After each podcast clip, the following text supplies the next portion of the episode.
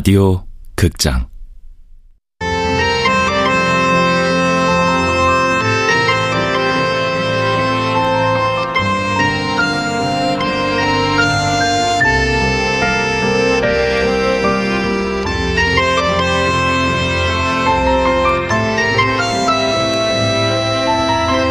통영이에요.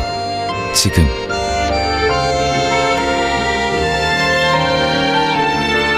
원작 구효서, 극본 김민정, 연출 황영선, 열한 번째.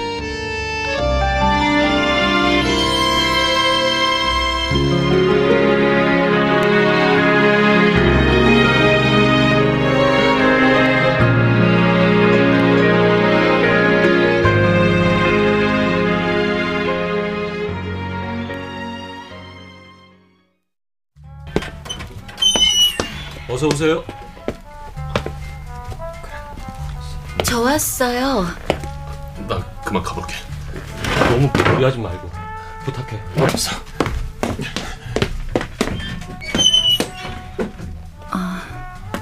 누구예요? 직장 동료요.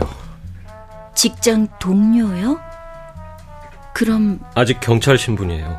다른 곳에 파견 나가 있긴 하지만 갑자기 불안이 엄습해왔다. 경찰복을 벗으며 모든 인간관계를 끄는 김상원이 다시 누군가와 관계를 맺는 게 왠지 불안하다. 오늘 학교에서 어땠어요? 뭐 좋은 일 없었어요? 상원 씨, 저 카페에 전 동료 부르지 않았으면 좋겠어요. 이 가게 열기까지 너무 힘들었잖아요. 이제 겨우 자리 잡아가는데 그리고 나도 정식 발령 앞두고 있는데 커피 한 잔 내려줄게요. 앉아서 기다려요. 상원 씨, 내 말 듣고 있어요? 우리는 다른 사람과 엮이지 말아요. 커피를 내리려고 준비하던 그의 손이 멈췄다. 이 얼마나 이기적인 말인가. 정작 나는 그를 가장 위험한 사람과 엮은 꼴 아니던가.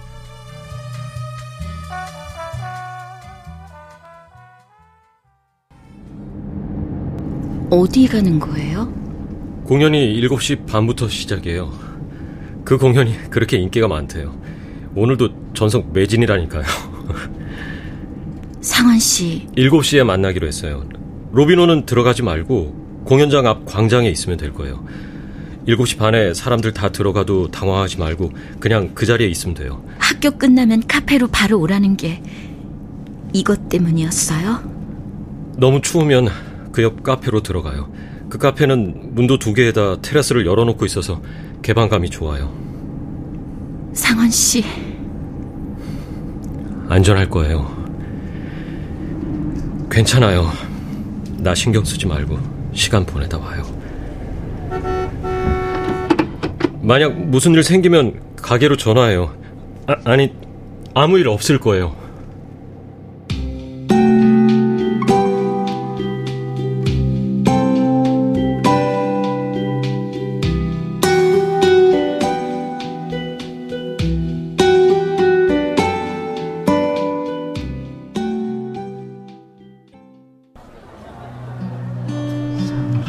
여길 이제 와보네.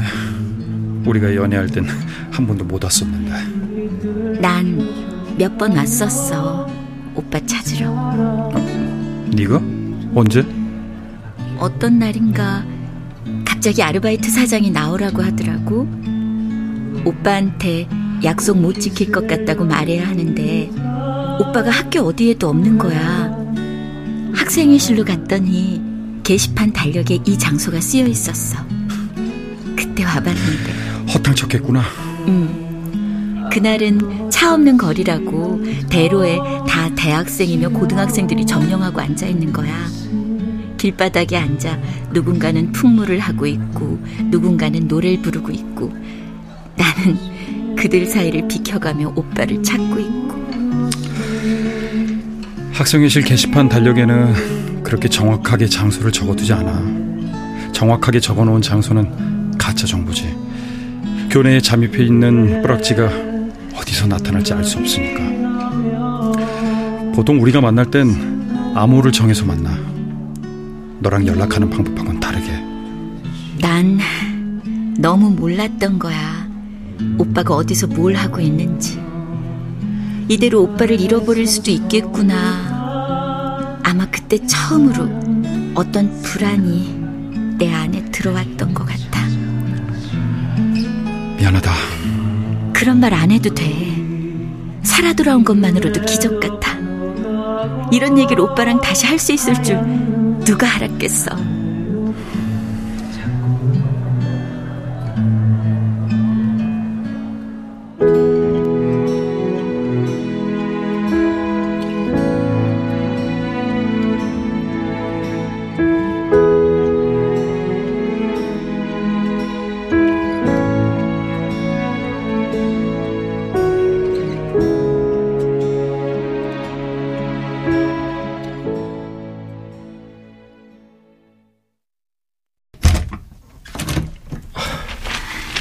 왔어요. 아직 안 잤어요? 오늘자 신문을 못 봐서요. 자는 줄 알고 살금살금 씻고 들어왔는데 네. 밖에서 작은 쥐가 다니는 것 같은 소리가 들리긴 하더라고요. 이리 와요.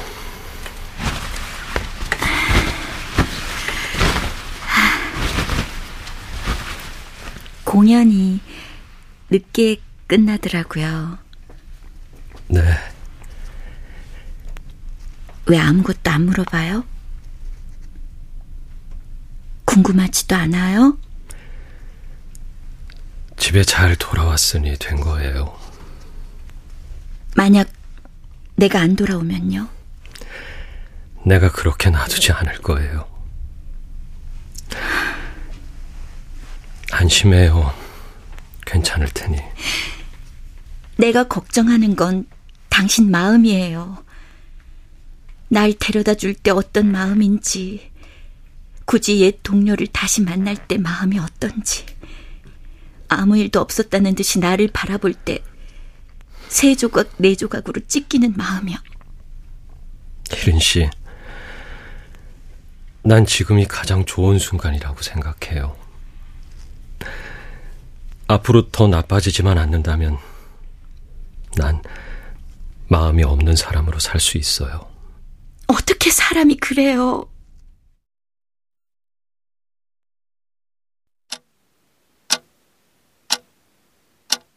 언제나 당신이 편안하면 그게 행복이라는 사람.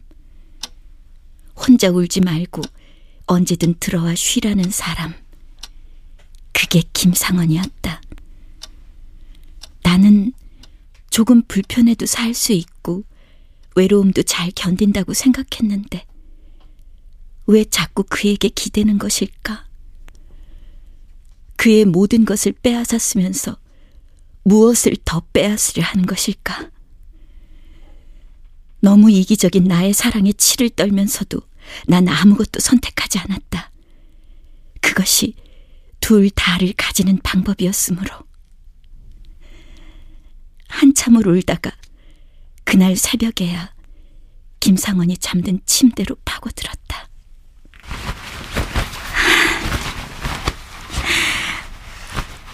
사랑해요.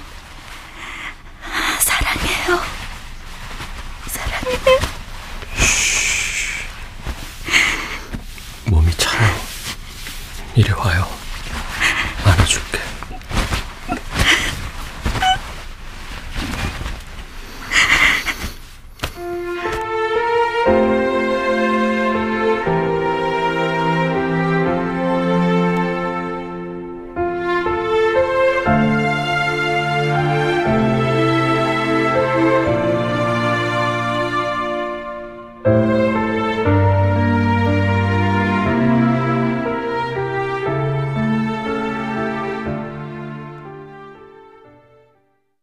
며칠이 지났다.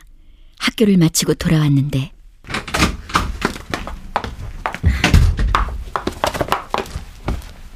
오후 1시 여의도 윤중로 세 번째 벤치. 식탁에 김상원의 메모가 있었다. 메모에 적힌 약속대로 여의도 벚나무 아래 주은우와 둘이 앉았다. 경치 때문이 아니라 안전 때문이었다.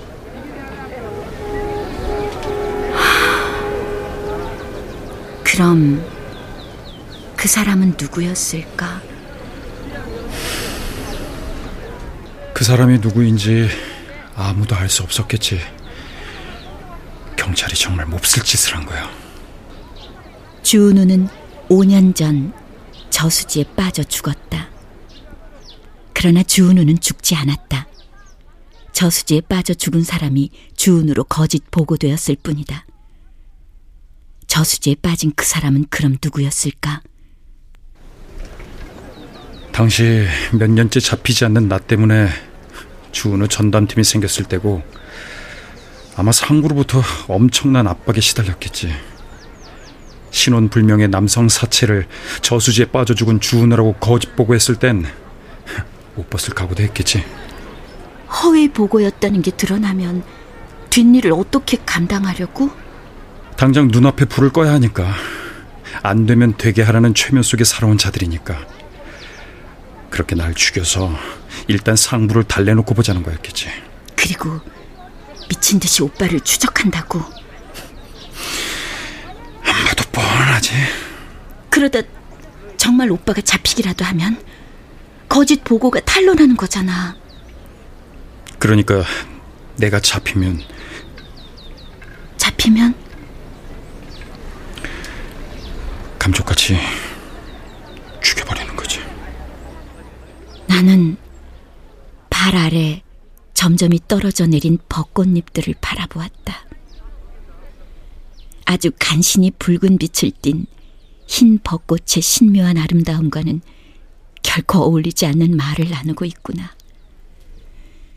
한때 몹시 사랑했고 오랜 세월 애타게 기다리다 만난 사람과의 대화는 참으로 참담했다.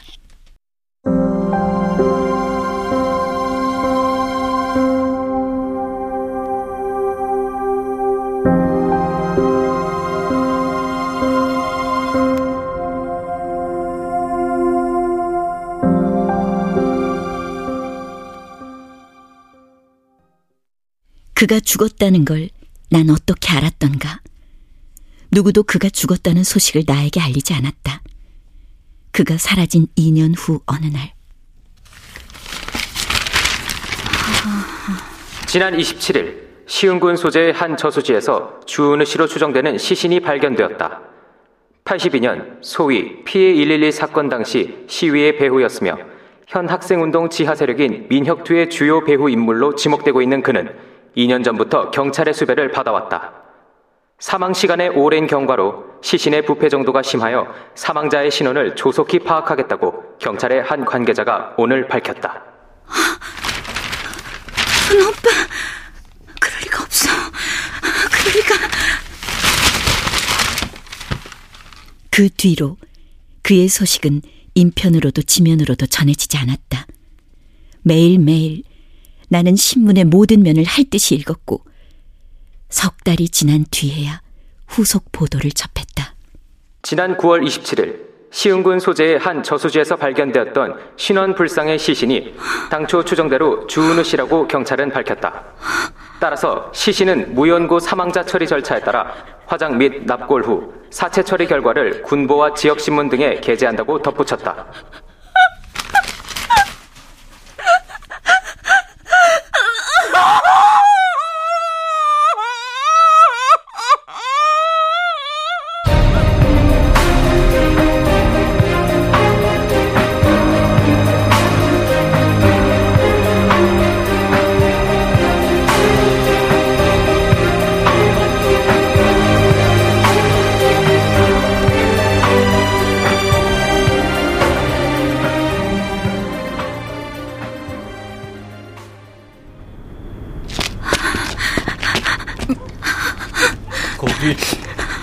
희린 씨? 어, 왜 여기 있어요? 집을 못 찾았어요. 상원 씨 사는 집이 어딘지 어, 무슨 일 있어요? 하루 종일 찾아다녔는데 어딘지 연락할 수도 없고. 들어가요. 들어가서 얘기해요. 양팔 넓이보다 좁은 골목. 다닥다닥 마주보고 있는 문들 끝에 작은 양철 쪽문을 열면 시멘 바닥이 바로 방으로 이어지는 그의 거처가 있었다. 나 이런 데서 살아요. 부끄럽네요. 앉아요. 그래도 오늘은 새벽에 일거리가 있어서 공사판에 갔다 왔어요. 제가 신용은 없어도 신체는 건강하잖아요. 막노동이 잘 맞더라고요. 당분간 공사 진행된다고 내일도 또 오라고 하대요. 아유, 희린 씨 올 줄 알았으면 뭐라도 사올 걸 그랬어요. 아유, 방이 냉골이네. 이쪽으로 앉아요. 물이라도 끓여올게요. 어, 아, 아니에요. 잠깐 드릴 말씀이 있어서 왔어요. 무슨 일 있는 거예요? 도와주세요. 저 좀. 이거. 나는 추워서 굳은 손으로 신문 일면 기사를 보여줬다. 이 신문에도 여, 여기 이 신문에도 주은우 씨가 기사에 났군요. 그럴 리가 없어요. 전 안 믿어요. 제 눈으로 확인하기 전에는. 이미 화장이 끝났다고 하네요. 무용고자는 보통 기한이 지나면 바로 처리해요. 그 후에 신문에 게재하고요. 저기 뭐라도 흔적이 있을 거 아니에요. 옷가지나 소지품들도 다 없애나요? 군보나 지역 신문에 났다고 하니까 연락을 먼저 해보세요. 그, 그쪽에선 직접 오라고 할 겁니다. 직접 가야죠. 가서 확인할 거예요. 혼자 갈 수 있겠어요? 가야죠. 갈 수 있어요. 제가 같이 가드릴게요. 아유, 아유, 누구 찾는다고요? 저 주은후요. 아, 그게 누구야? 아, 저 여기 이 신문을 보고 찾아왔는데요. 아, 주은호. 이 사람 무용고 처리됐는데. 어떤 관계예요? 사촌 여동생이에요. 당신은 또 누구예요? 이 사람 남편 됩니다. 멀리서 왔으니까 절차대로 확인만 하게 해주십시오. 우리도 일보러 빨리 돌아가야 하니까. 아휴, 참 이제 와서 귀찮게 됐네. 뭐라고요? 아, 아 아닙니다. 기다리세요.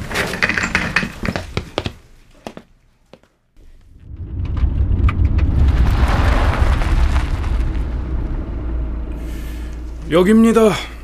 예? 저 네? 언덕이요. 담당자는 창밖에 휑한 겨울 언덕을 손끝으로 가리켰다.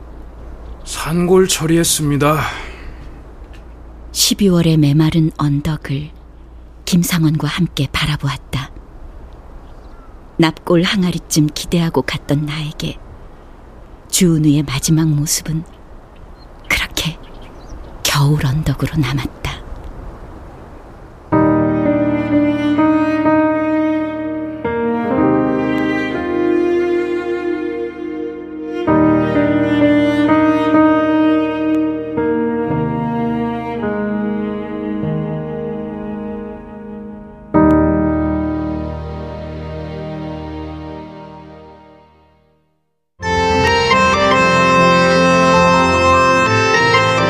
라디오 극장 통영이에요 지금 구효서 원작 김민정 극본 황영선 연출로 11번째 시간이었습니다.